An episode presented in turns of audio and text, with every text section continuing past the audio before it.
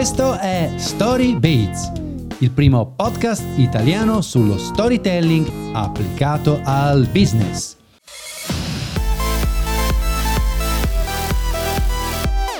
Benvenuti alla dodicesima puntata di Story Beats. Io sono Nicola Di Grazia e oggi vi parlerò di una cosa molto interessante, ovvero di tipi di storie e plot narrativi. E come al solito dividerò la puntata in tre sezioni. Punto numero 1. Riutilizzare le storie. Sì, perché per raccontare la tua attività non c'è bisogno di inventare nulla di nuovo. Daremo esempi da Alessandro Magno alla Apple.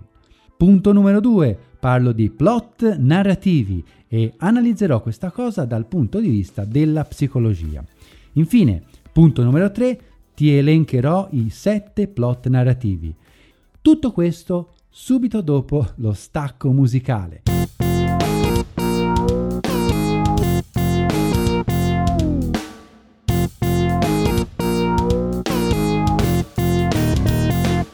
Ok, dunque il primo punto è riutilizzare le storie.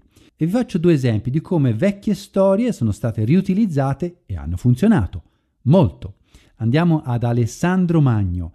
Alessandro Magno fu uno dei primi condottieri dell'antichità ad aver capito l'importanza fondamentale della propaganda, sia per guadagnare prestigio nelle proprie fila, sia per incutere timore ai nemici. In soli 12 anni Alessandro Magno conquistò l'intero impero persiano, un territorio immenso. Alessandro costruì un'imponente macchina mediatica, si fece accompagnare per tutta la durata della sua campagna da una quantità di storici e redattori prima inimmaginabile e diede importanza a gesti di grande valenza simbolica e alla divulgazione di leggende sulla propria discendenza. Cosa raccontava di se stesso Alessandro Magno? Alessandro raccontava di essere il nuovo Achille. Diceva io sono Achille, un eroe riconosciuto da tutti i greci come il simbolo massimo di forza e di coraggio. Alessandro Magno era macedone e con questo storytelling io sono Achille su un personaggio fittizio, perché Achille fa parte dell'Iliade, non abbiamo certezza che questi personaggi siano esistiti, con questo storytelling ha convinto la Lega ellenica a dargli il potere per andare contro l'impero persiano. Con lo storytelling lui ha convinto e ha avuto credibilità. Alessandro non è che lo dichiarò ai quattro venti, io sono Achille, ma faceva continui gesti simbolici, atti che lo ricordavano come il grande e pelide Achille.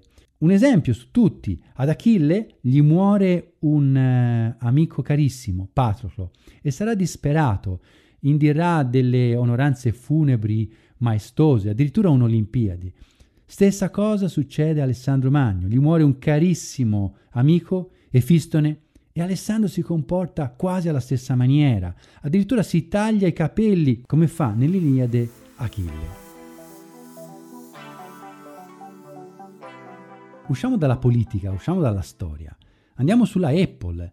Anche la Apple, in uno spot che gli addetti ai lavori ritengono il migliore di quelli che sono passati nel Super Bowl negli Stati Uniti, è lo spot 1984. Beh, in questo spot che ho commentato nella prima puntata di StoryBiz, la Apple sfrutta un plot, una situazione già creata nel passato per dire una cosa importante. Io sono l'innovazione. E come i tempi ci hanno dimostrato, questo modo di raccontare la storia ha funzionato. Secondo punto, i plot narrativi. Abbiamo visto due casi di riutilizzazione di antiche storie. Ora, un metodo per poter far questo è usare un plot narrativo.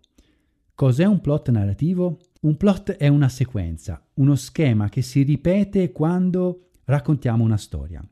Quando si usa un plot si prende a prestito, si ricicla, passatemi il termine, qualcosa che è già stato creato, il suo schema, cioè le caratteristiche principali di quella storia. Un plot narrativo non è da confondere con il tema di una storia. Il tema riguarda più il messaggio, i valori che porta. Quindi, per esempio, Pinocchio. Il tema è il valore della paternità, la trasformazione per crescere. Questo non è il plot.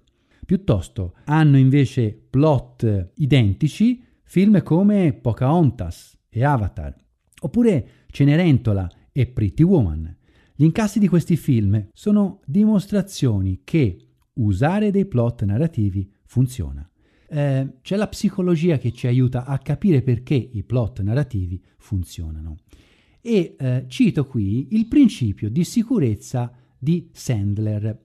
Sandler diceva che esiste un bisogno fondamentale di sicurezza relazionale, che i nostri bisogni relazionali sono direttamente legati alle pulsioni e Sandler parla della teoria delle relazioni oggettuali. La presenza costante di oggetti familiari rende più facile al bambino mantenere un livello minimo di sicurezza. Quindi anche per me, per te, adulto, se entri in un ambiente nuovo, ti invitano a una casa in cui non sei mai stato e trovi degli oggetti familiari, beh, secondo Sandler questa relazione già ti tranquillizza perché vedi un oggetto che già conosci, è familiare. E quindi lo accetterai, poi accetterai tutto il resto del mondo più di buon grado, più con facilità. Quindi anche un plot, che è insomma un oggetto, non fa altro che sfruttare l'innato bisogno di sicurezza che noi tutti abbiamo. Una volta che scopriamo che un plot narrativo piace al nostro pubblico e quindi lo fa sentire sicuro, lo possiamo ripetere, riraccontare. Quante volte sarà passato in tv Pretty Woman con share sempre alti? Ecco, non lo so quante volte, però ho capito con il meccanismo di Sandler e dei plot narrativi il perché lo hanno fatto ripassare così tante volte.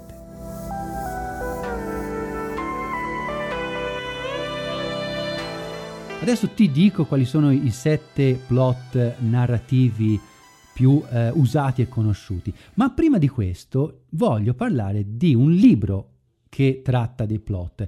Il libro è molto interessante e si chiama Fare marketing rimanendo brave persone di Giuseppe Morici. Giuseppe Morici è il presidente Europa del gruppo Barilla. Il libro, come ho detto, è molto interessante. Parla del marketing fatto con rispetto, di verità del prodotto, ma anche parla di storytelling e analizza diversi spot commerciali ed entra appunto a analizzare poi sette tipi di plot narrativi. Dunque, il primo plot è il viaggio e il ritorno. Un esempio che traggo dal libro di Morici è lo spot antico della Barilla, dove c'è Barilla c'è casa, dove appunto c'è un, il papà di famiglia che deve andare a lavorare fuori, però quindi fa un viaggio, però eh, nella tasca ritrova un fusillo e quindi c'è un aggancio, nonostante sia lontano, sia in viaggio, con il suo mondo, i suoi valori della famiglia. Un altro tipo di plot è la ricerca del tesoro.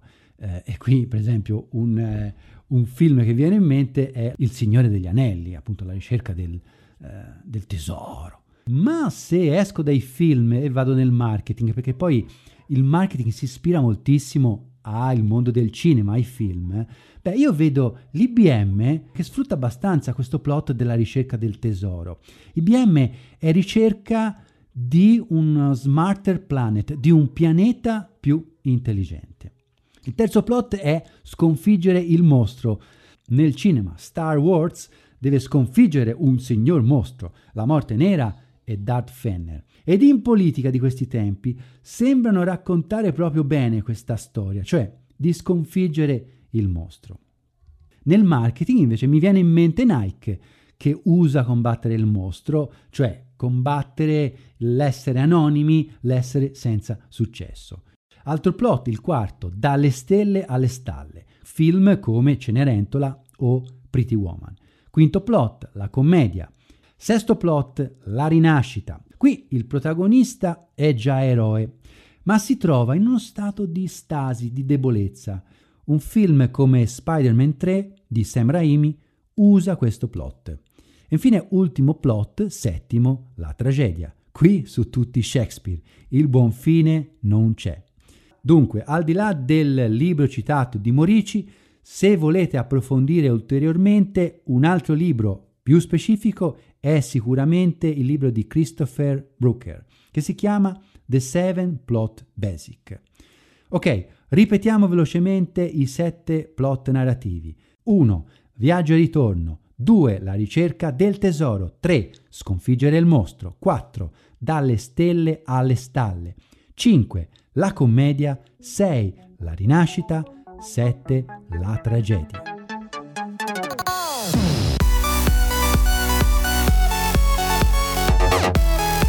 Concludendo, la vera sfida non è inventare una storia, ma scegliere quale tipo di storia si adatta al tuo brand, alla tua azienda.